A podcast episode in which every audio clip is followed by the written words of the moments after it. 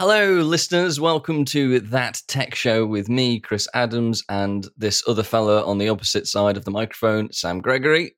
Hello. Hi. Uh, so, I'm. Oh, I forgot to do the intro. This is the show, this podcast. What is this podcast? This podcast is the podcast that reveals the magicians behind the magic that is everyday technology. There we go. Nailed it after I remembered it.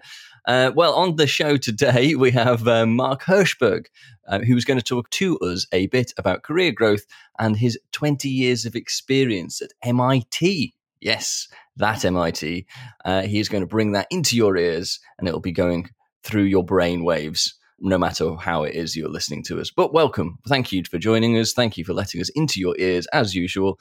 Anyway, so today I've had a bit of a, an experience. This morning I had a delivery I have a cooker hood from, you know, like one of the reseller places. That's a fun thing to say, cooker hood. Anyway. yeah, well, I had a cooker hood. I didn't get the whole cooker hood. I just got the chimney. Oh. It said on the box, it said two of three, and the delivery driver works for the company. And you went, hang on a minute, this isn't right, is it? It says two of three on here, and I've only got one box. They've only packed two, one of the one of the three boxes, which is ridiculous. That's annoying. Yeah, I mean, two out of three wouldn't be bad, as Meat Loaf rightly points out, but um, one is no good at all.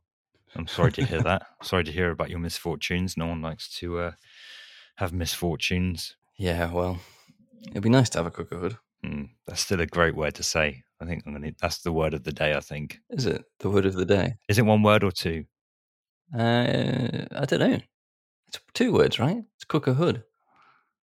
Yeah, it's two words. Definitely two words. I've uh, I've got some news. Go on then. I'm, I'm changing. My body's changing. Metamorphosizing. Is, is this, the moustache is gone? What have you turned into now? I'm mid transition. Actually, I'm not mid transition. I'm early transition. I've uh, I've got braces. Have you? Like Invisalign. Well, not Invisalign, like a cheaper brand because you know Invisalign. Because it's now the the patent has expired, and now everybody's making plastic braces. Is that actually what it is? I believe so. Uh, yeah. So you might hear me like, I tend to like s- suck them in a little bit. So you might hear a bit of sucking. that's, that's wrong, but oh no, I can't, I can't, I can't hear now. You got, you got a slight, slight lisp. Mm. I'm getting used to the the lisp a little bit. You would have thought you'd take them out to do a podcast, but never mind. You've got to leave them in for pretty much the whole time. Plus, it makes for content, so I left them in. Oh, I see. I see. Probably take them out next time. So I never thought your teeth were that bad. No, I didn't either. You know, I had the money. It was it was bread. because I went for Invisalign, and it was four grand. And I'm like, I don't care about my teeth that much. Uh, I'm pretty handsome as it is. I don't need to spend four grand on this, you know. but I think modesty is probably your best quality. As I've heard. as I've heard. so how how long is it going to be then? How many how many months of Four months, apparently. Oh, that's not too bad. Are you revealing the cost? If it wasn't four grand, how much is it? It was 1,000, 1,595 or something. That's a that's a significant discount. Really? And I asked him, like, what's the deal? What's the deal, bro? I, be- I believe it is the patent that expired, and now that they're, they're able to make them. There's many competitors to it now. Yeah, no, there is, and there are cheaper options, which I found out yesterday. But never mind. Today's episode is not sponsored by Invisalign. Well, that's exciting to see how that evolves. A different type of technology, mouth technology. Particularly on a podcast, because that really translates. Yes. well, it, it, in a way, it does because they can actually hear it. Well, they'll only be able to hear it when I'm not wearing them, which I won't next time. But I thought, you know, content, content, content. Should we? Uh, should we do Mark an introduction then? Anyway. Mark gives us deep insight into what it takes to grow your career in tech, whether that be startups or large organizations. We get into career planning, what he wishes he knew, knowing what he knows now. Well, that's a lot of knows. What it's like at MIT, we touch on imposter syndrome and how to overcome it, and how his experience as a CTO affects his ability to teach others. I think that really emphasized your lisp. Um, I would like to do a translation for listeners to say that imposter sy- syndrome is actually imposter syndrome, and and it was CTO. Shut up, man. Well, listeners will be pleased to know that Sam doesn't have a lisp throughout the episode, as this was recorded a little while ago. So, uh, without further ado, let's speak to Mark.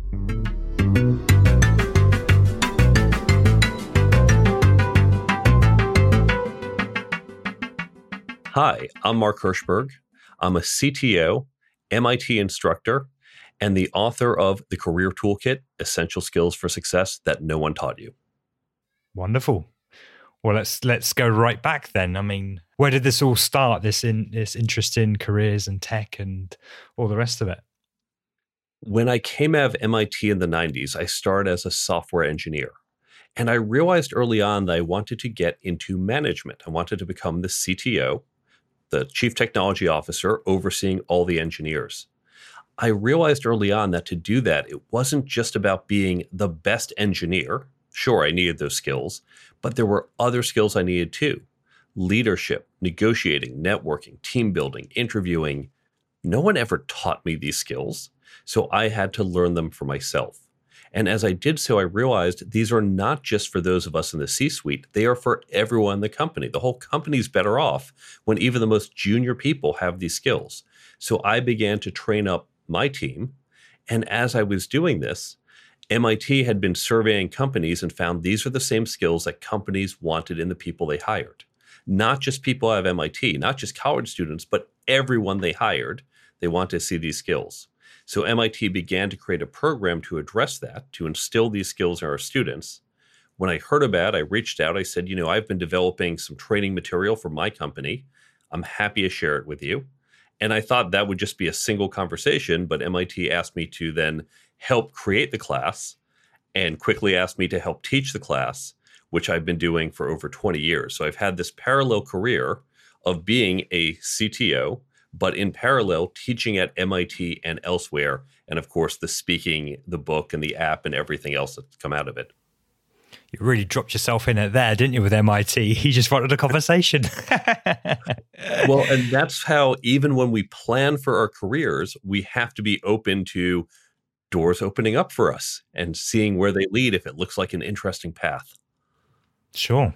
So talk about then the this CTO role then, because obviously that's going to be you know crucial to to your a bit of context setting with the with the listeners. Then what what, what company was this? Was it your own? Would you did you found it?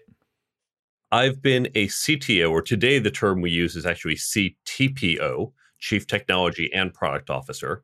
I typically run engineering, product and data science together. And usually I'm the de facto HR person as well.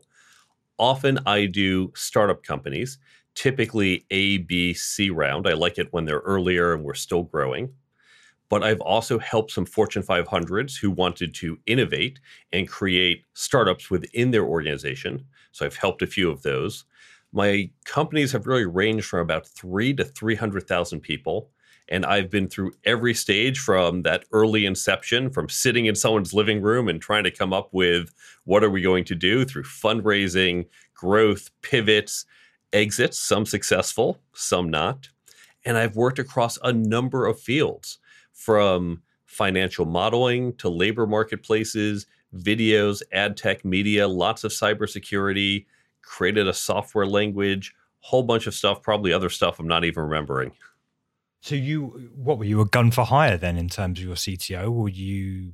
I've gone back and forth between being a full time employee as well as being a consultant or a fractional CTO for some of them.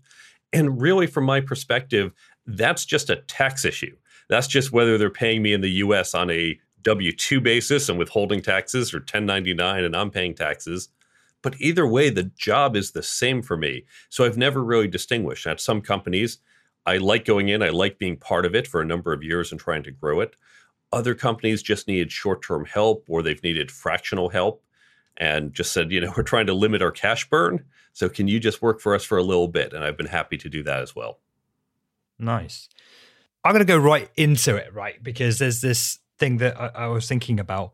When it comes to, you contacted uh, MIT with regards to kind of con- uh, career development and various things like that correct me if i'm wrong absolutely correct me but you know my perception on on early stage startup is that there is no career development. It's just like land on your feet figure it out and there's not really a lot of that in there. I mean of course you're developing your career of course you're developing those soft skills but it's not necessarily from that kind of mentorship aspect. So maybe talk about that a little bit. Is that fair to say? Um, w- was a lot of your inspiration from that missing aspect, or talk to us about that and uh, let's see where it goes. Great question. And your instinct is right. I remember a couple years ago, I was at a company, we were maybe about 40 people, and the engineers were getting antsy and saying, Well, can you tell me about my career path? Where will I be three years from now? And my answer is, I don't know. I can't tell you, oh, we're going to have a level two engineer, and a level three, and all this, and here's your path forward. The hope is that three years from now, we're still in business. That's not guaranteed. It was looking pretty positive, but we don't have that clear path. I usually tell them, work hard, and I'm going to hire under instead of over you. And that's about all I can promise. So you're right that there's no path forward the way at a company like Goldman Sachs or Google or McKinsey, you can lay out where will I be in five years, 10 years. They can map your entire career there. You don't get that startups. That doesn't mean you shouldn't be planning your career. And one of the sections in the book, I talk about big companies versus startups. When you go to, say, a McKinsey, HR will sit down with you and talk about where you will go and what it takes to get there. When you're at a startup, no one's going to do that. On the other hand, as startup, we always talk about, well, there's no walls at a startup. You can walk over to anyone's office because their office is next to yours it also means you don't have other hard boundaries. So early in my career, I realized as long as I got my work done, there was a whole bunch of other work that was needed to get done. Sometimes fires that needed to be put out, sometimes things we needed to do that just no one had time for. And no one said, wait, you're in engineering, that's marketing. You're not allowed to do that. They said, oh, great. Thank you for doing that. And so you could take the initiative and you could either formally start to work on things you could even just say, hey, can I just listen in on that meeting you're having? I'm, I'm really curious about it. And so you can really expand your skill set in different ways. And that's an advantage I think you get startups, but you have to be a type of person who thrives in that unstructured environment. Other people, the advantage in big companies, you have a path laid out. You obviously have more resources and support. And so different paths work for different people. But I happen to be a very self directed person. Mm. And so, was that your approach then going to MIT? Was it speaking more about how to thrive in a startup world, or is it the traditional career development stuff that you approach them with? It wasn't career paths per se, it was these other skills. It was leadership, communication, team building, negotiating. These were the skills that I realized were important and recognizing that most of us are never actually taught how to do them. We've heard of them. We have all heard, for example, oh, networking, it's so important. It's not what you know, it's who you know. But no one actually sat you down and said, oh, and by the way, here's how to actually do it effectively. So these were the skills I was training up the folks on my team. And when I heard MIT was working on it, it was just that there wasn't the career piece. And in fact, after teaching these skills in the program for about five years, I said, you know, I want to do some talk on how to think about your career plan overall, how to structure all this. And that talk I started to do year after year at MIT and then elsewhere. And of course, I was mentoring and training people in my company and elsewhere. And that talk turned into chapter one of the book, Career Planning. And then the other chapters come from the skills that we've identified as what companies want. I was always taught that networking was only one letter away from not working. Uh, That's cute. I haven't heard that one before. It might be more of a British thing. Um, um, so, I, I, mean, how much of your book, um, you know, which is obviously the career toolkit, how much of that is is you trying to tell people this is the stuff I wish I'd known? Because I mean, I'm interested in the in the sense that you know you studied at MIT as well. I think you might be the first person I've spoken to who studied at MIT, so I'm fascinated about that in general. But also, was that what you wanted to do? Did you want to go to MIT? And, uh, initially, uh, you know, was this all part of a big career plan, or did you just find your way through it? I had wanted to go to MIT since I was about 12 years old. Hmm. So that was a goal I learned about when I was a kid prior to that, it had been Harvard and Princeton, but then at 12, I thought MIT was much cooler in a certain way for those yeah. of us who like technology. and so that's where I set my sights on and was fortunate to get in. I loved being at MIT. Now, you're right that there's almost a, a theme in the book of this is all the stuff I wish I knew when I was younger. Readers of the book, when you look at the comments that we get on Amazon, that is probably the number one type of comment. I wish I learned this earlier. I wish I learned this in school. I wish I had this 20 years ago. But still, I'm so glad I have it today because even people in their 40s and 50s, I even know one guy in his 60s who, upon reading the book, said, This is great. Thank you. Wish I had earlier, but it's still helpful for, for me today. What was it at 12 years old that, that inspired you to want to go to MIT? my mother was reading an article in Reader's Digest about hacks at MIT. And for those not familiar, the term hacking actually comes from MIT. It comes from the Tech Model Railroad Club, and it means to do something clever. Obviously, that's moved into do something clever on computers, and then took on a negative aspect, malicious hacking. But the term hack at MIT still means to do something clever some of the more famous hacks, for example, we have a giant dome on top of about a 12 story building. It's a very iconic dome and building at MIT. Students like to put things up there. And by put things there, I mean there was a telephone booth they put up there one time. and of course, when the facilities people went up to go take it down, the phone rang and they picked it up. And the person on the phone said, What are you doing up there? You're not supposed to be on the roof. They put a police car up there with working lights. And for when the police did go up to investigate, there were donuts and coffee because doing those little extra things really kind of add to it. Uh, for the Lord of the Rings release, they surrounded the dome with a giant ring of power. so we we do clever things like that, not just on the dome, uh, but throughout MIT, doing clever things are just fun and technically challenging that people appreciate. Are they student initiatives or are they sort of almost university sponsored initiatives? Because that does sound like mischievous. they are student initiatives, and technically they violate the rules. Students are not supposed to be on the roof, for example, but MIT turns a blind eye to it. They tacitly endorse it because they know the students are safe when they do it if the students do any damage, the the ethos of the hacking community is fix it. So I've heard stories of they accidentally broke a window, so then they broke into the room where they store the replacement windows and stayed up all night to replace the window. Or when they put, for example, a giant propeller beanie on the dome, before doing so, they went to the MIT wind tunnel, tested it in a scaled version to make sure this would be safe, and had delivered that morning to the facilities uh, some documentation explaining how to safely get up there, how to safely take it down. So they are very thoughtful in what they do, and that's why MIT tacitly says, "Okay, we'll we'll let you do it. We're not going to actively try and stop you as long as you continue to be responsible." Did it change your your perspective as a student at MIT about what you wanted to do in your career? Because obviously you've gone into um, into you know very heavily technology, but um, you know you started out studying physics. Am I right? I have undergraduate degrees in physics and computer science. I also minored in political science, and then I did my graduate work in cryptography. So I was very quantitative, very tech. I wanted to do law as well, but there's only so many hours in a day. I did wind up moving away from physics for various reasons, including at the time, physics funding was declining. It was the end of the Cold War, and the Cold War was just a boon for physics funding.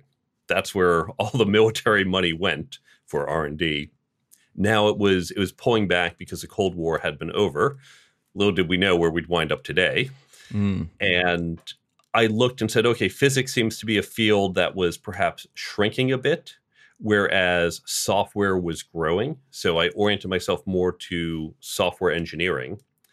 But you're right, it was a decision of this STEM field versus that. What I had no expectations on was how important these other skills would be. Because remember, I hadn't learned the skills at the time. I didn't appreciate them until early in my career. I started tripping over things and saying, why? I'm getting the right answers. Why is this not working out? Why don't people look to me as the leader? Oh, well, there's these other skills I need to learn. And that's what started to lead me down this path unexpectedly. And did you did you find yourself developing any of those leadership skills while you were at uh, MIT, or or was that something that only happened in your first few um, years in employment? I'd say a little bit. I was in the student government for I think about three years, and so I was active. I was an officer in my fraternity at times. So, in it, I took nascent steps.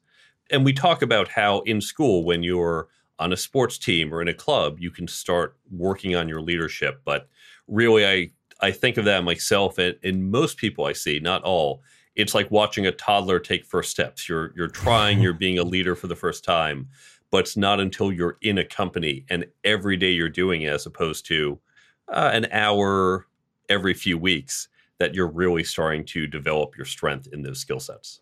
Yeah, I think that's that makes a lot of sense. I mean, I think it's a great safe space to make some of those mistakes because I did a similar thing in terms of being involved in uh, sort of student government. And I, I, think it's interesting you were mentioning before about you know the the minors that you did in your undergraduate because we don't really have that option in the UK. You know, you kind of pick something and you do it. Um, you don't really have the option to you know try a bit of physics, try a bit of law, try a bit of computer science, and see what see what sticks. I think that's a really nice aspect, a nice element of the uh, of, of, the American system because you at least get to figure certain things out, whereas changing courses is a little bit more um, uh, intense, let's say, in the UK. Most universities in the US have what they call the general requirements. You need to take one math, one science, one language, one history, no matter what your major is, to give you some exposure. And then you also have the option to potentially minor in a particular field where you take fewer classes than a major. Now, MIT, we have some of the most stringent requirements, general requirements. Everyone needs to take two semesters of calculus, two of physics, one of chemistry, one of biology. We also require everyone takes at least eight humanities classes. So even though most people at MIT, 95% plus, are studying STEM. We do, by the way, have English majors and theater majors and others, but most of us are doing science and engineering. But no matter what your major is, you have to take roughly one class per semester that's in the humanities because MIT has recognized the importance of balancing those technical skills with a broader education. And I think that's especially important because those of us who work in tech, it's easy just to focus on the engineering and getting the right answer. But it's very important that we start asking questions such as how will this technology be used? And whether that's bias in our data science models or ways the technology can be used to harm others intentionally or unintentionally, these are important questions that we are best suited to answer because people outside our field usually don't have the full understanding of the technology the way we do.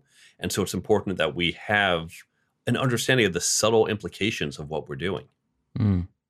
So, getting onto, um, you know, you, you were talking just before about uh, starting the teaching for for MIT. What was in two thousand and one. So you've you've come back. You, you've had a few years out in uh, developing the career, developing those started those leadership skills.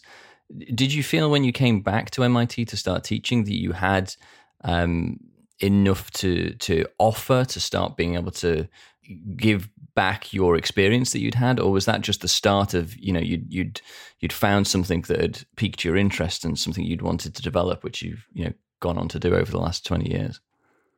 It's funny you asked that question. Now i was a competitive ballroom dancer throughout my 20s used to compete all over the country. I actually went to england a couple times for oh, wow. events there. And one of the things I learned in the ballroom community, most people who, most instructors, for example, are teaching beginners. They're teaching people because their girlfriend dragged them to go do this for a couple weeks, or they're getting married, or just looked like a fun thing for a couple friends to do. And there are instructors who are world class, and those were the people I was taking lessons from.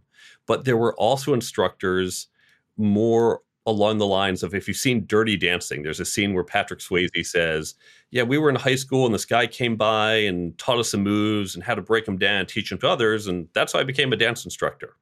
And there are people in the world like that. They didn't have a dance background, they didn't grow up dancing, competing, but they just learned the basics. And they're about two months ahead of the couples they're teaching. but that's fine. If you're a beginning wedding couple, you just need to know what's the beat do you step with the left foot or right foot? And even someone who is a relative novice teaching could still provide them some benefit. You don't need the world class expert to teach you step with your left foot on that beat. You can have someone more more of a beginner and they still get value. And when I joined the class back in 2001, you're right, I certainly didn't know as much as I know today. I think I did have some early understanding. I was far ahead of where the students were and enough that I could start to address their questions because they were so junior. Although here's the interesting thing when I first taught that first year, we last minute decided to add instructors like myself. It wasn't part of the plan. The plan was for professors only. But the head of the program, after I was helping to set up, said, I think there's value bringing in practitioners like yourself okay, but we need to find a dozen other people like you. So we scrambled to find people. And I was probably one of the oldest instructors at the time, non professor instructors at the time in that first class. 20 years later, I have typically been one of the youngest instructors because the class has matured. We have a better reputation. A lot more people, CEOs of multi billion dollar companies, come in to help teach this. And so I've become one of the younger people despite now being 20 some years older. Wow. So how how long in terms of being that couple of steps ahead of the rest of those that you were teaching, how long did it take you to get to a point where you felt like you were far enough ahead that you were comfortable? I certainly felt comfortable teaching even that first year because I just I was confident in what I did know, even though there was so much more for me to learn. And of course, in these fields, like in technology, you're never going to know everything. There's always more to learn. In fact, even teaching had been great because I would continue to learn from the other instructors. They would bring in new ideas, new concepts, or even just different perspectives. And even the act of teaching helped me grow and develop. But I'd say somewhere around five years in is where I really started to feel okay, I've I've really got this now, not just in what I'm teaching, but feeling very confident within these fields and not just well, I know more than they do, but I'm I'm feeling pretty good about this. Were you aware of your comfort zone as well at the time? I mean, I'm I'm curious. I'm, I do not know if you touch on this in the book, but I think you know, I, I think in my early, my mid mid to early twenties, I suppose, I was very much driven by ego and an ability that I you know I thought I had that um, in, in some to a certain degree was was okay, but you know. Um, I think that sort of you power yourself through a little bit by ego and not knowing what you don't know, if you know what I mean. And so I'm curious as to how much were you aware of that comfort zone, and and do you do you think about it differently on when you look back at, at where you came from and what you were doing at that time? I was fortunate enough to get that within about two or three years of starting my career because I came out of MIT rather cocky thinking, hey, I've got multiple degrees from MIT. I'm really good at this. I know what I'm doing. And very quickly learned not only was there more for me to learn on the technology side, I thought, okay, well, sure, there's more technology out there, but recognized it wasn't just about getting the right answer, it was about asking the right questions and conveying those answers in the right way to the right people. Now, that's very different from what we do in school because in school, the professor hands you a piece of paper and there's a blank spot, and your entire job is to calculate an answer and put the right answer in the right spot. That's all we do. It's just about getting the answer right. But in the real world, it's a lot more complicated. And that's what they're not teaching you in school. So I definitely had a couple missteps early on where I said, Why isn't this working? I'm getting the right answer. I know I know how to do it but something's wrong here. And that's what opened my eyes to there's more going on than just the engineering, just the mathematics. Yeah, and I can feel I I share a lot of I think um, similarities to a degree. You talked about the, the, the competitive ballroom dancing. I was a competitive racing driver in my in my teens, and so I think I think the competition aspect makes you think sort of differently. That you know you have to so you, you have to be able to adjust and flex what's happening based on your surroundings and what's going on. Like you know, if if you accidentally make a misstep in in, in a ballroom uh, in a ballroom dance, I presume you can't just stop and go, hang on a second, can I just do that again? And it's very much the same on a racetrack. Like you have to respond to the uh, to the inputs of things that are happening around you, and then you go into some sort of technology field where everything kind of is a little bit black and white, and then you're trying to then apply that to to a sort of world experience of interacting in a business world in a business world where it is a lot more based on soft skills and i think you can use a couple of those different things to your advantage, like your your ability to react quickly in a competition type situation, your understanding of logic and what might be uh, correct or not, and then try and blend those two things together. And I think I went through a few missteps of going, well, this is clearly obviously the right answer because, you know, and then having to step back and, and take in other people's opinions as well and realize that actually it's not all about you and your ego and your confidence that you've got from being able to do this, that, or the other. So I can really understand some of those. Um, some of those sim- I, I empathize with what you're saying. I, I um, I'm not sure I've been able to fully articulate that before, or even I've done a very good job of it doing it right now. But I think it's it's interesting the similarities that you've got there with that com- competition versus the the technology and having to realize how you how you approach things. I'm just wondering how you, how you applied that in your book. For do you lean on on some of that that ballroom competitiveness in the book as well? Probably not so much directly. So when I think about what you said, it's that what we do in school is very individualistic. Yeah, you have some group projects, but for the most part, you're working by yourself.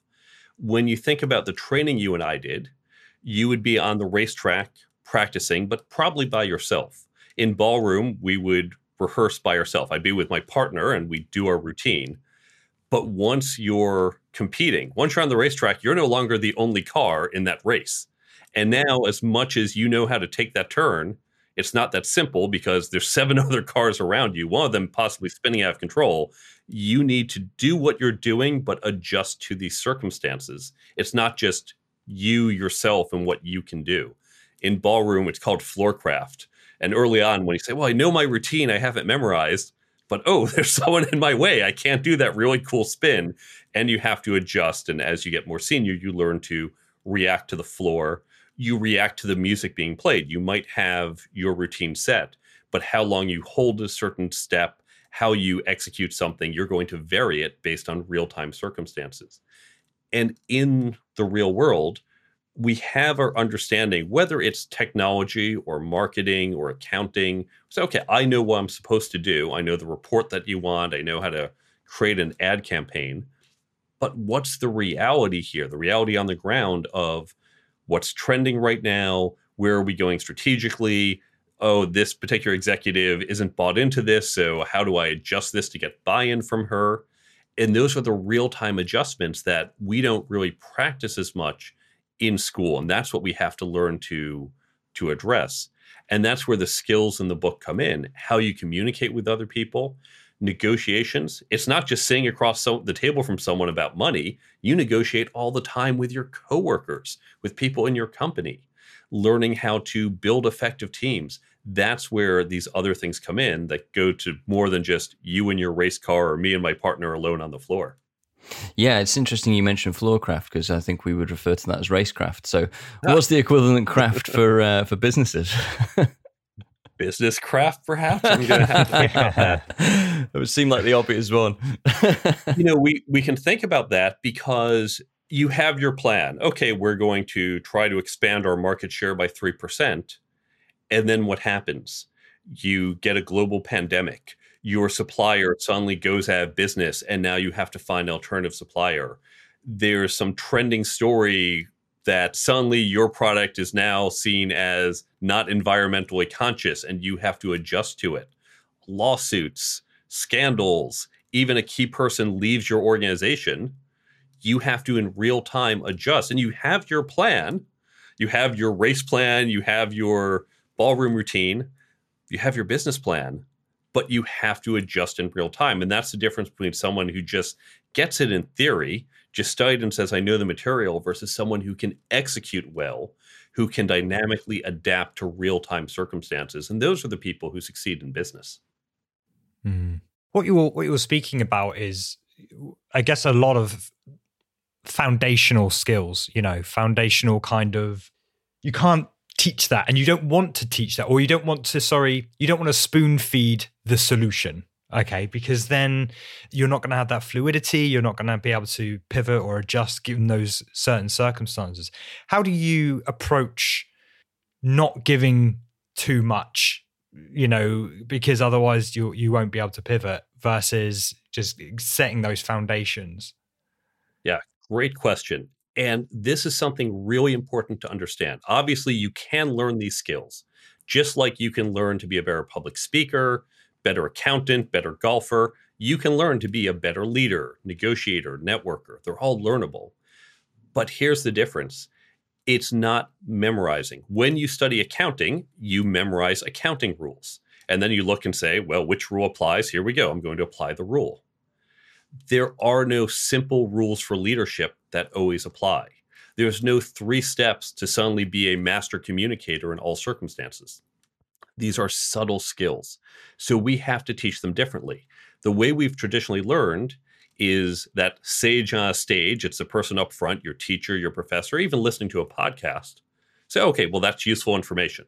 I'll remember when I when I post on social media, use at least five hashtags. Okay, good. I'll write that down. That's not how it works for leadership. So, the way we teach these skills in the class at MIT, the way they're taught at top business schools, and the way you can teach them to your entire organization is through peer learning groups. Now, I have a free download on the resources page of my website that goes through this in detail, but here's the idea create groups, I recommend, of about six to eight people in size but you can do it with larger groups if you want. And within each of these groups, you want to take some content. Now, yes, you can use my book and you can divide it up. I even show you how, and you read these 10 pages, and next time you read those 10 pages. If you don't want to use my book, use a different book, use some articles or videos online, use a great podcast like this one, listen to the episode instead of reading some articles. But you get that content, and then everyone comes together to discuss it. Now, when we think about, for example, learning sports, I can't just teach you, here are the rules to cricket, go do it. What do you have to do? You need to drill, you need to scrimmage, you might even watch the tape. What do you do? What do others do? So that's what we're going to do in these sessions. When you have that discussion, oh, we just read an article on leadership. What did you think about it? Oh, that's interesting. I had a different perspective. Okay, I'll have to keep yours in mind as well. I could say, you know, I have a leadership challenge. I'm trying to figure out what to do. And you jump in and say, well, here's a similar challenge I had and what I did. And here's what worked and here's what didn't. That's like watching the tape. We together can discuss how should I approach this leadership challenge, this thing I have to communicate, this negotiation I have. That is our scrimmage. That's our practice because you get a chance to participate and think in real time what's happening and you can do drills, which would be similar to case studies used at top business schools. Let's do this negotiation simulation. You and I will take on different roles and negotiate against each other to practice. Or here's a leadership case study. So, doing these small groups, and you just need these groups to meet for 30 to 60 minutes once or twice a month, can upskill your entire organization at effectively no cost. Maybe you buy a book, maybe you use free online resources, but this gets everyone in your organization to improve. So you get a number of benefits better workers, you get better employee engagement. So important during this time of great recession, excuse me, great resignation, when so many people are quitting. People want to be engaged. It's not just about money anymore. So you engage your employees. You foster internal networks because people get to know other colleagues. These groups should not just be your teammates, they should be from different teams. So you get different perspectives and you create a common language for your organization. Because if, for example, the book you choose is good to great, you could say, oh, well, let's think of the hedgehog model. And everyone goes, oh, right, hedgehog model. We all read that. We all know that. And so you have better acronyms, models, stories, analogies to use in your communication. And again, all this is effectively free to your organization. This is the power of the book club, I suppose, in a way. That's basically what it is. You can think of it like a book club. I would definitely want to be a little more active and intentional in that discussion. That's the key piece. But yeah, think of it like a book club. And again, if you download that free resource on my website, I explain here are the subtle things to think about. And if you use my book, I've done the work for you, how to break it down to make it useful, whether it's for people being promoted to a new role, people being onboarded, or just general skill development. Mm. So you've mentioned that it basically can be anything. Is there a could you pick a a, a fictional book as an example? Or, or, a fictional story as as something to run through? I mean, you know, I'd be interested to look at this resource, but how much emphasis is actually on the content versus the exercises and the discussions around that? I think as long as the content gets you thinking about the topic. So I wouldn't necessarily pick a Disney movie. On the other hand, certainly you can think about there's a, a book I recommend. I reference a whole bunch of other books on my website. There is The Ropes to Skip and The Ropes to Know, which is a pseudo fictional story. It's fictional about some characters, but they explore topics about corporate culture. And as you read the sections, you certainly have things to think about. There's a famous type of leadership training using a movie called 12 O'Clock High. This was a World War II black and white movie from think the 50s or 60s. And what you'll do is you'll watch 20, 30 minutes of the movie and then have a discussion about who was acting as a leader. How were they displaying this leadership? Who wasn't? What was happening? How were people changing? What was causing this? And it's a fantastic discussion. It's been used worldwide. So if you have that right movie, but again, if you pick Dumbo, I don't think there's a lot of learning out of a children's movie. So pick content appropriately. Got you. And so with this, then, how how much is this something that you've learned or, or figured out by yourself and, and and your experience, or is this something you've validated with other leaders that have, has worked, or is this something that you learned from someone else and you've just taken the idea and thought, I'm going to spin this and make this into put this into my own voice? Some of all of it certainly this isn't oh i dreamt this up one night and here's my ramblings.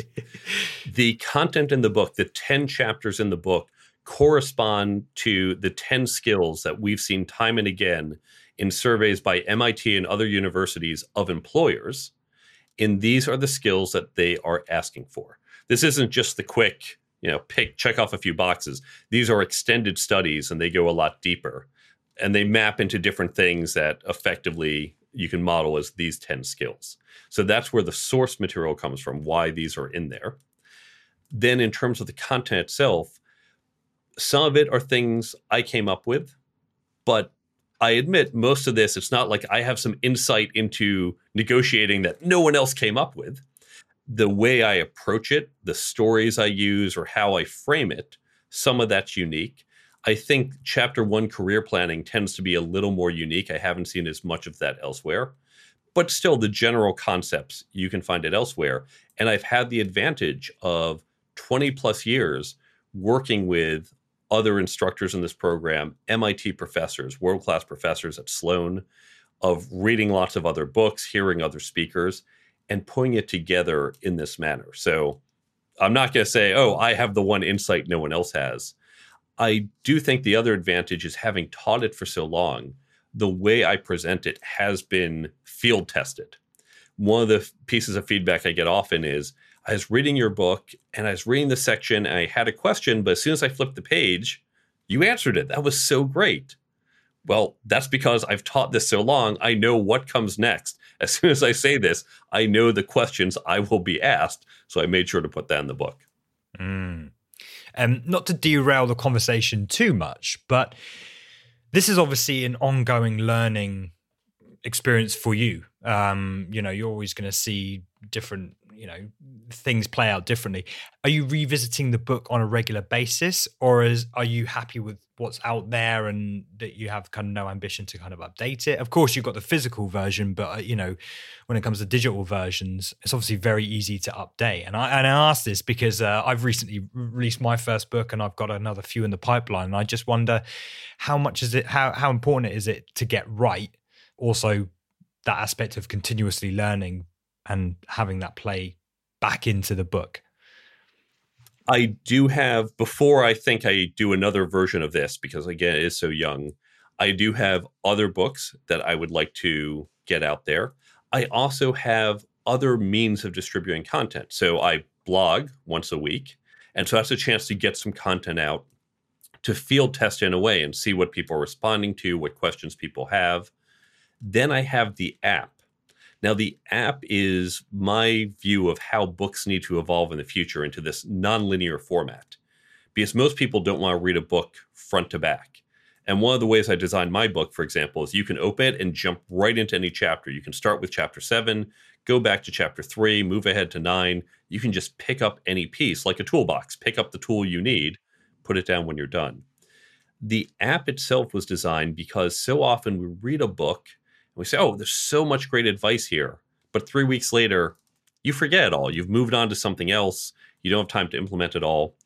And our job as authors is not just to get you to buy pieces of paper, but to change how you think and act. So the app I created, I was shocked this app didn't exist. It takes the content from the book. If you went through the book with a highlighter, these are the key ideas. They're in the app, and each day it's going to pop up one as a notification. Just you look at it, you go, oh, right, really good point. Pops up at a time you set, and then you swipe it away. Takes you two, three seconds a day, but it helps keep the content top of mind. And I, of course, can update additional content. I can put more content into that to the users of the app. You can also use it if, for example, you're about to go into a negotiation. So, oh, well, let me open the app because I'm not going to reread that chapter. Let me just open the app and flip through the tips.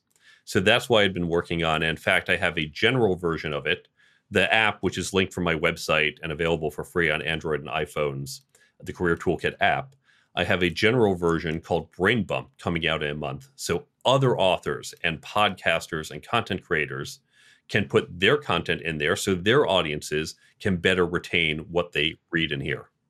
Sorry, just to just to understand that last little bit there. So this this career toolkit app actually obviously gives you hints and tips from your own book, but other authors or other career authors are also able to input into this app and and surface some of their key insights through your app?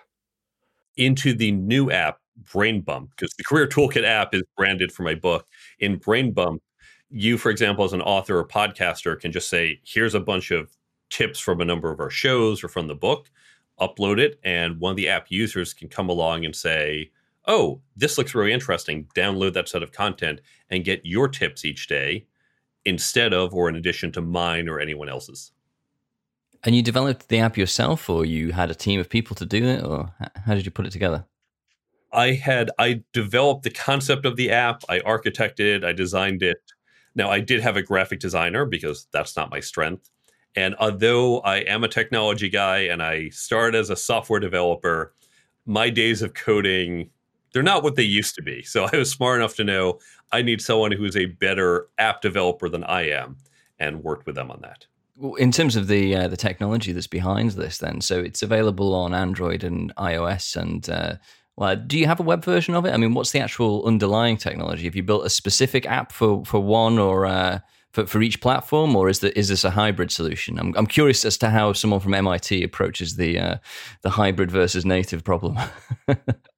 we built in React Native so it can work across both Android and iOS. The app itself, there's not a lot of super complex advanced functionality. We're intentionally trying to keep it fairly simple. It's just about the app user getting content quickly and efficiently. There is a backend for the content creators by which they can upload their content, add their content, add other information. So, if, for example, there is a set of tips from this podcast, you of course want to have those tips linked back to this podcast so someone can say, oh, that's a really good piece of advice. I want to hear that whole episode. And they can go to the episode or they can go to your books page to learn more about the book if they're just exploring it and haven't bought it yet. We might be interested in that, Sam. We can share other people's recommendations, the, the insightful people we have on this show. Sure. And, and that's exactly why I asked around the curation of the content, because I was going to ask around how that citation happens. Like, do you reference where that source came from, sort of thing? Within the Brain Bump app, so each of the tips will have on the tip, it will have a link back to the book's website, the podcast episode, the blog article. So any content creator can put their content on there and link back to the original source to drive traffic, to drive sales, whatever. Obviously, a benefit to the reader is, or the user of the app, you better retain the content. We want to make it valuable for the content providers as well, which is driving some type of traffic to them. Mm-hmm. And what's the subscription model for Brain Bump then? If if Chris and I want to want to leverage that for the end user, the app user, it is completely free. For the content creator, because this is driving traffic to your site, there will be a small monthly subscription in line with many of the other tools that you use for email lists, for social media tools. So very low price point, just so you can help drive some more traffic to to whatever properties you want. Mm. Yeah, I like that because it's you're not having to go into the app. Like it's it, it's, it's uh, my assumption is it's is pretty much in the notification whether people are going to click through but there's an there's probably enough information in the notification to say everything you want to say they tap that and then it's, it's then you're in the app but you can consume it from the notification screen is that right exactly because again with a flashcard app no one is going to open it you might do it day one day two and then you forget about but here you just set what time you want maybe it's 9 a.m as you go into the office maybe it's 7 p.m it's whatever time is best for you and you get the notification of the type of content you want when you want it. It takes two seconds, and that's all you need. Just that little reminder. Just that, oh, right, I got to remember to do that. I got to remember that's some good advice.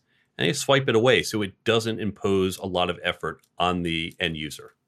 Mm, yeah, it'd be really interesting to see where this goes and how it changes people's, well, learning habits, basically. But it's great. With so uh, I'm going to talk out now a little bit on this on this this empire that the Career Toolkit has. Then, so you've mentioned you've got a dev team. What is the team, the the entirety of this team, and has that grown? You know, you released it last year. Has it grown since then, or are you were you, you know, I want to build a team around this this strategy that I have, uh, which kind of came first there? I have a long term strategy that does involve future books, the app, some other projects. And so, team members, most of whom are on contract, because that's the best way to build a small business these days, especially if you, you don't yet have full time work. As we expand and grow, and I expect the Brain Bump app to do very well based on our initial market research, I can start to bring on people full time because we'll have enough work, we'll have enough interest, we'll have enough revenue to support that. So I've I've got a long term plan that stretches out a number of years, and I'll just continue to bring on people as we develop different parts of the business. Mm, it's really great. It's really great, and kind of reining in back to this the career development and various things like that. I mean, at the offset, this the Brain Bump app and the Career Toolkit app is a very very good idea. What behaviors have you witnessed where you think this slots right into that and and can support people's career development? Yeah, good question. I again, as I mentioned earlier, but I'll go into a little more detail. I think this is the future of books because books aren't about sitting down and getting that linear experience it is moving to, to borrow a term from technology, just in time. It's that concept of I need this right here, right now, and I need it available there. We don't carry around books with us. And that's unfortunate. And how many times have you ever said, Oh, wait, I want to bring up something I read in a book, but I can't remember exactly what it was, whether it's a statistic or an idea. You have it in your pocket now. It's there, referenceable, but also through that passive notification helps you retain it and keep it top of mind. And I think as people learn, we're going to want to do more of this. when you think, for example, about corporate development, corporate L&D, learning and development, when a company says, okay, we're going to take 20 people and put them in this one day seminar to teach some new skill or knowledge, whether it's how to use the new accounting system or whether it's how to be a line manager or whatever, whatever they're training, when they put all those people in that room, it is costing them tens of thousands of dollars. The hourly cost of each person in the room, the cost of the training materials, the person you bring in to train them, that content, that person's time, that is a significant undertaking, typically $10,000 or more. If you could then spend a couple extra dollars to help people better retain it, if it's costing you tens, couple hundred dollars per month to help people retain it, that is well worth it.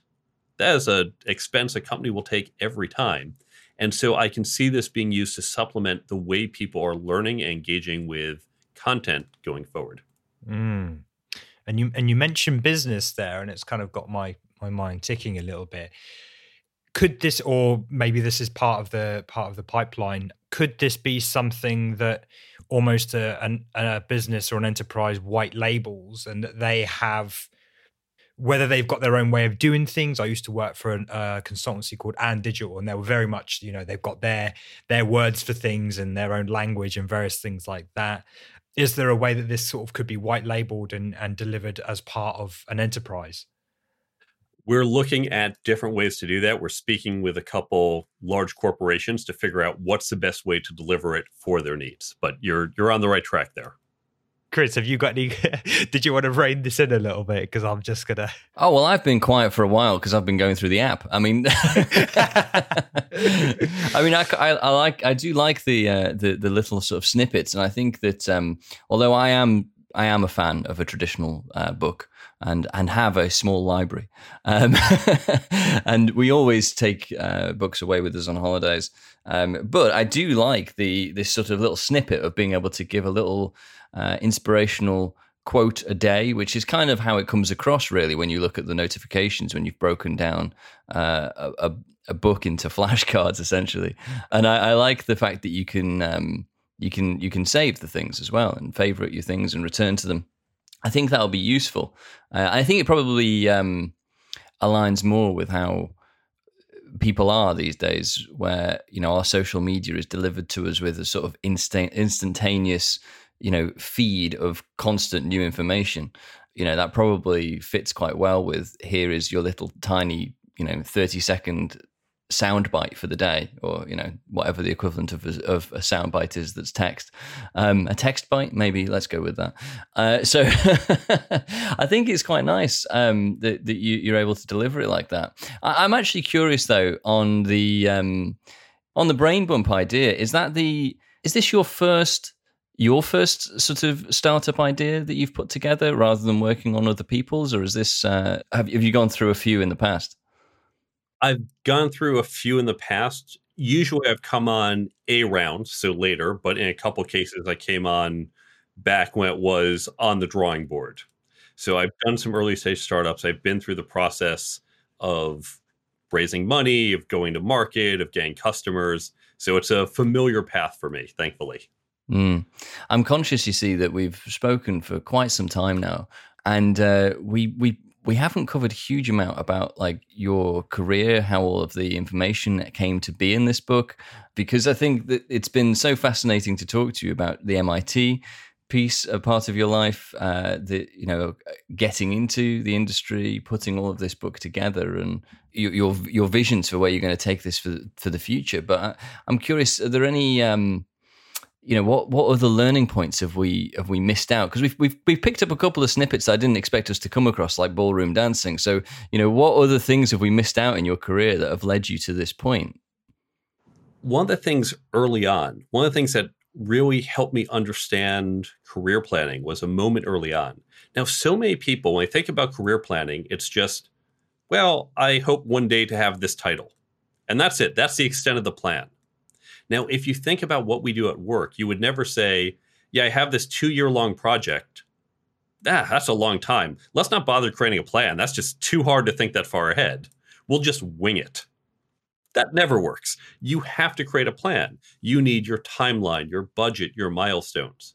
You know from the start it is not going to work out exactly how you put it down on paper, but that's okay. You adjust as you go. If you need that for a two year plan, think about what you must need for a five or 10 year plan. And yet people just say, oh, that, that's too far and I'm going to give up. So early in my career, I didn't have much of a plan either. And I was at one of my first companies, as a junior engineer. And I noticed there were a lot of meetings going on with the senior people. Not the regular weekly meeting, but a bunch of other meetings. But I didn't really pay attention to it. I should have. I knew something was happening, but I didn't really focus on it. And then about two months later, my boss calls me into his office and he says, This may come as a surprise to you, or maybe not. And it was a surprise, but it shouldn't have been because of those meetings.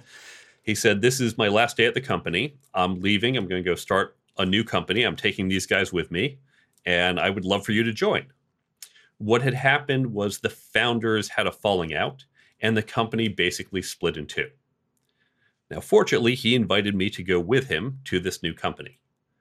And of course, the ones who were staying, the other founders, they knew he was going to be poaching some people. And they sat me down and said, We know he's probably offered you a job. We would love for you to stay. And here's why. And here's our future. I thought, oh, well, this is good. I've got these two options. How do I decide which one is right for me? And then I quickly realized this was the 1990s. I had more than two options. This was the dot com era there was lots of demand for engineers, as there is again today. Okay, so now I have two plus many options. How do I know what's right for me? Should I stay? Should I go to this spin off company or split off company, I should say? Should I go find something else? And to answer that, I realized I needed to have a clearer plan. I needed an evaluation metric, which wasn't just, well, who's going to give me the most money? It was, where am I going? who is going to help me grow and train and take me down the path I want. And that's when I really started to think about my career plan.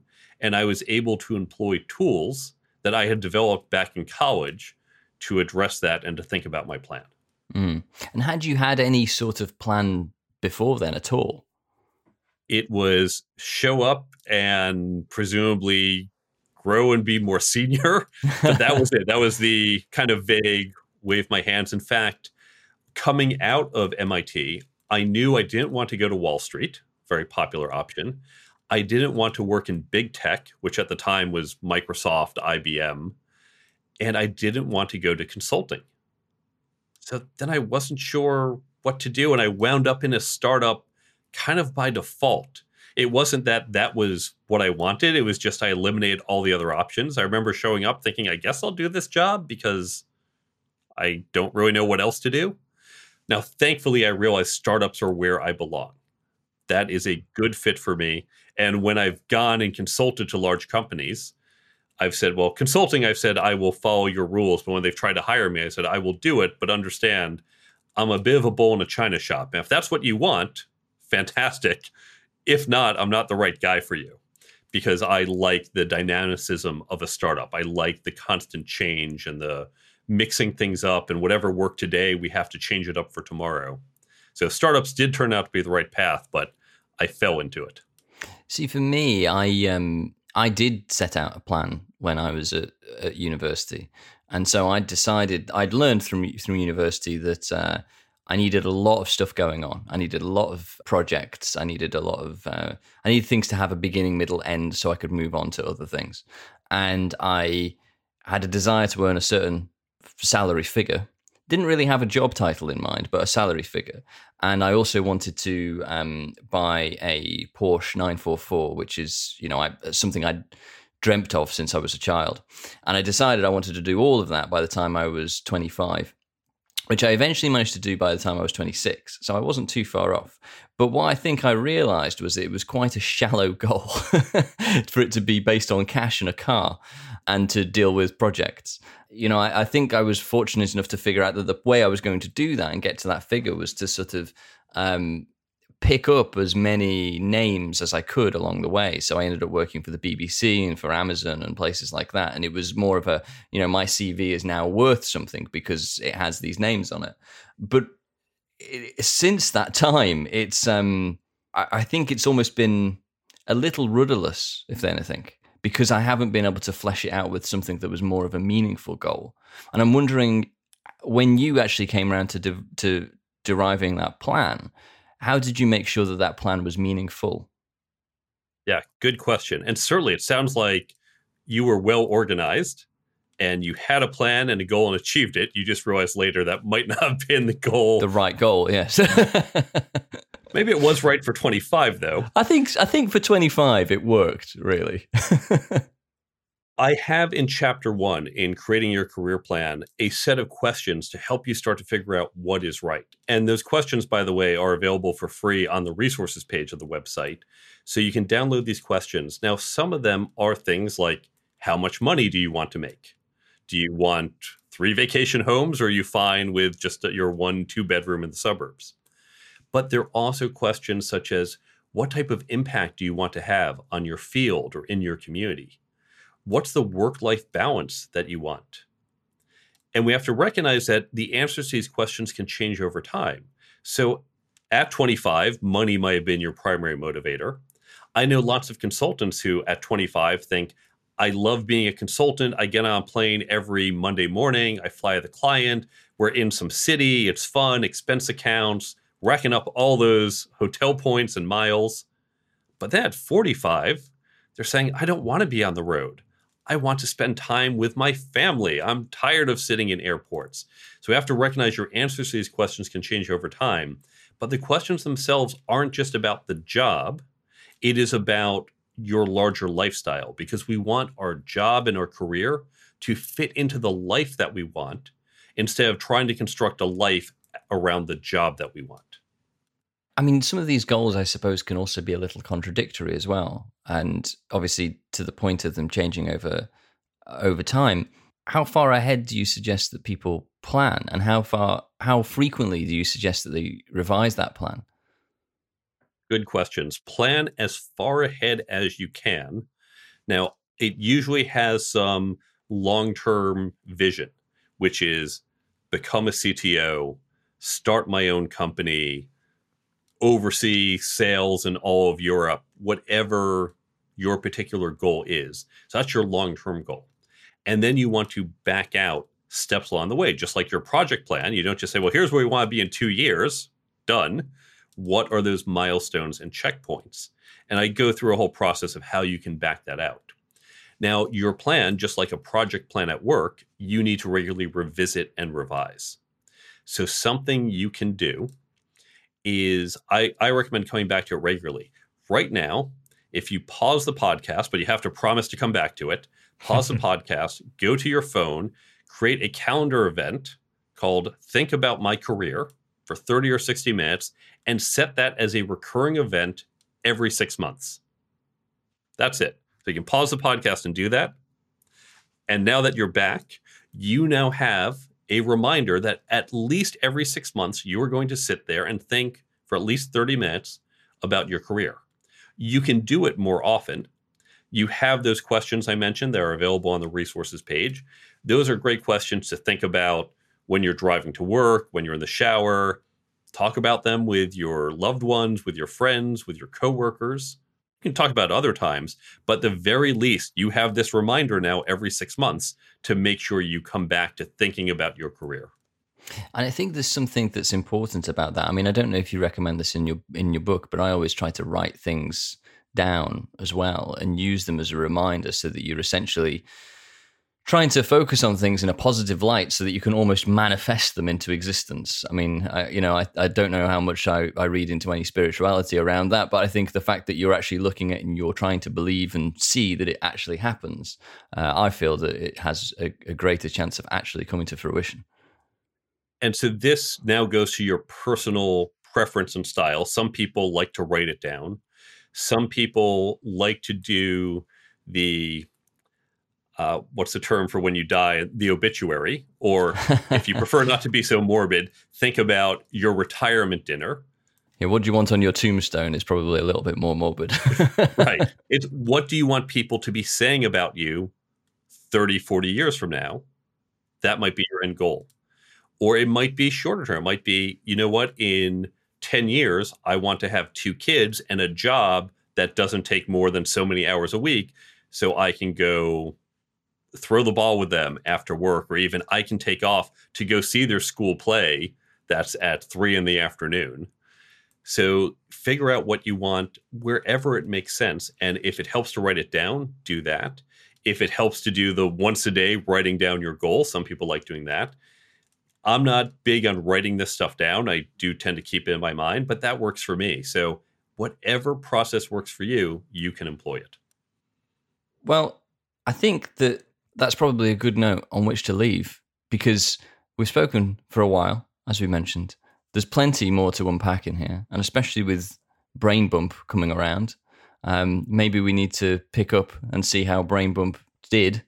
We'll look back, and obviously we'll get another another chance to uh, to talk to you and hear your amazing voice because I want to fi- figure out again uh, when when did you start speaking, etc. But leave let's leave that for another uh, for for another podcast because um, I think you might have the best voice we've had so far. That I, I think I'll I'll give you that. Sam, would you agree? Yeah. yeah. Outside of my own, of course.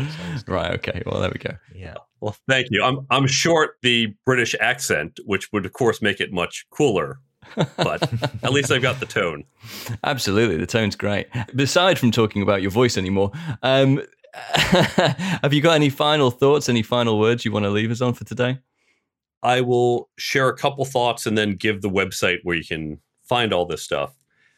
Remember that with these skills, it is about getting just incrementally better. Don't worry about being the best in the world if you get even just slightly better, you get a massive ROI in terms of your success and effectiveness. And of course, we want to learn these skills in groups. Don't learn them alone. It's again like learning cricket. You don't just say, well, I'm going to read a book on it and be done. You need to be with other people and discuss it and talk about it. Just like to learn cricket, you need to actually scrimmage and drill with other people. So create those peer learning groups. Now, you can find this information and more on my book's website at thecareertoolkitbook.com. There you can see where to buy the book, Amazon, and usual places. You can get in touch with me or follow me on social media. You can see more content I put out either through the weekly blog or by downloading the free app, the Career Toolkit app. It's linked from my website and available for free on the Android and iPhone stores. There's also the resources page. I have a number of free downloads, including that development guide, so you can create those peer learning groups at work. I have the career questions that we mentioned and a whole bunch of other questions, as well as links to other free resources online and other books I recommend. All of that is available at thecareertoolkitbook.com. Then there is Cognosco Media, C O G N O S C O, media.com. Cognosco Media has two things of interest. For any aspiring writers out there, there's a list of resources for how to create your book. Everything from how to find an editor to what's the trim size to how to find an agent if you want to do traditional publishing, how to market your book, tax implications. So it's all organized. These are the best resources I found online for anyone doing a book. And then there's a link to the upcoming Brain Bump app, which will be out in April of 2022. So that's on cognoscomedia.com. Great. Good resources, I think. And maybe they maybe Cognosco oh I've said it wrong I've messed it up Cognosco Media and Brain Bump can be the topics for uh, for our next conversation but I think getting a little better and learning from your learning with your peers is a good summary for today so thank you uh, thank you for joining us today Mark it's been a pleasure to talk to you Thank you guys for having me on the show.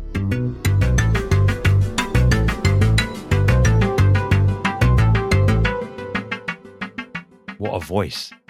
Oh yeah, great voice, really great voice. Yeah, we teased that the previous episode as well, didn't we? I forgot. I mean, the, he, his voice is so good, true radio voice, best so far. Top of the list for voices in the voice the the voice um, league table that we have. We should give away voice awards. maybe, maybe. Mark is certainly the uh, the recipient of that so far. Anyway, uh, next week's show we have Rob Dickinson. So this one we recorded a little while back. Do you remember this Resurface Labs? Yes, I do. Yeah, we had a good conversation about um, about Rob starting out his life as a, a, programmer as a kid. He worked through Dell, through Intel, uh, through a wide variety of things. And so we talk an awful lot with Rob about digital transformation, APIs, and uh, how businesses are preparing for the future. And there's a bit of Internet of Things in there as well. And Commodore 64. Oh yeah, there is. Yeah, yeah, yeah. Some cool stuff in that. It's a good, uh, it's a good trip down memory lane. I think as well for for those who started uh, doing a little bit of playing around with computers in the 80s, late 80s and early 90s, I reckon. Look forward to that one. Yeah, that'll be a good one. So that's it for this week. I think it's just the usual things. Uh, you know, go to that dot tech. Oh, uh, go to that tech dot show. I'll get the dot in the right place. Uh, that's our website. You can see all fifty odd episodes. It's fifty five episodes now, I think. Uh, so you can go and check all of those out, and uh, you can uh, like us if you find us anywhere on social media. That'll probably be Twitter and LinkedIn and the like. Oh yeah, drop us a shekel as well. This is a Sam loves that phrase. This is a podcast that we do for free for the love of it. And so if you're helping us uh, get along by buying us a coffee, you can find that link on our website and uh, you can help us buy us a coffee because that's what keeps us going. I really need a coffee too. so there you go. Help Sam out. He's tired. That's why I've done all of the talking. And uh, you can help. You can help fund Sam with his new braces and his uh, and his coffee addiction. Give us a five star review as well wherever you find us. That really does help for uh, getting more people to to listen to us as they do already from around the world. So you are one of many. Thank you again, listener, for joining, and we'll see you again next week. How much is a shekel?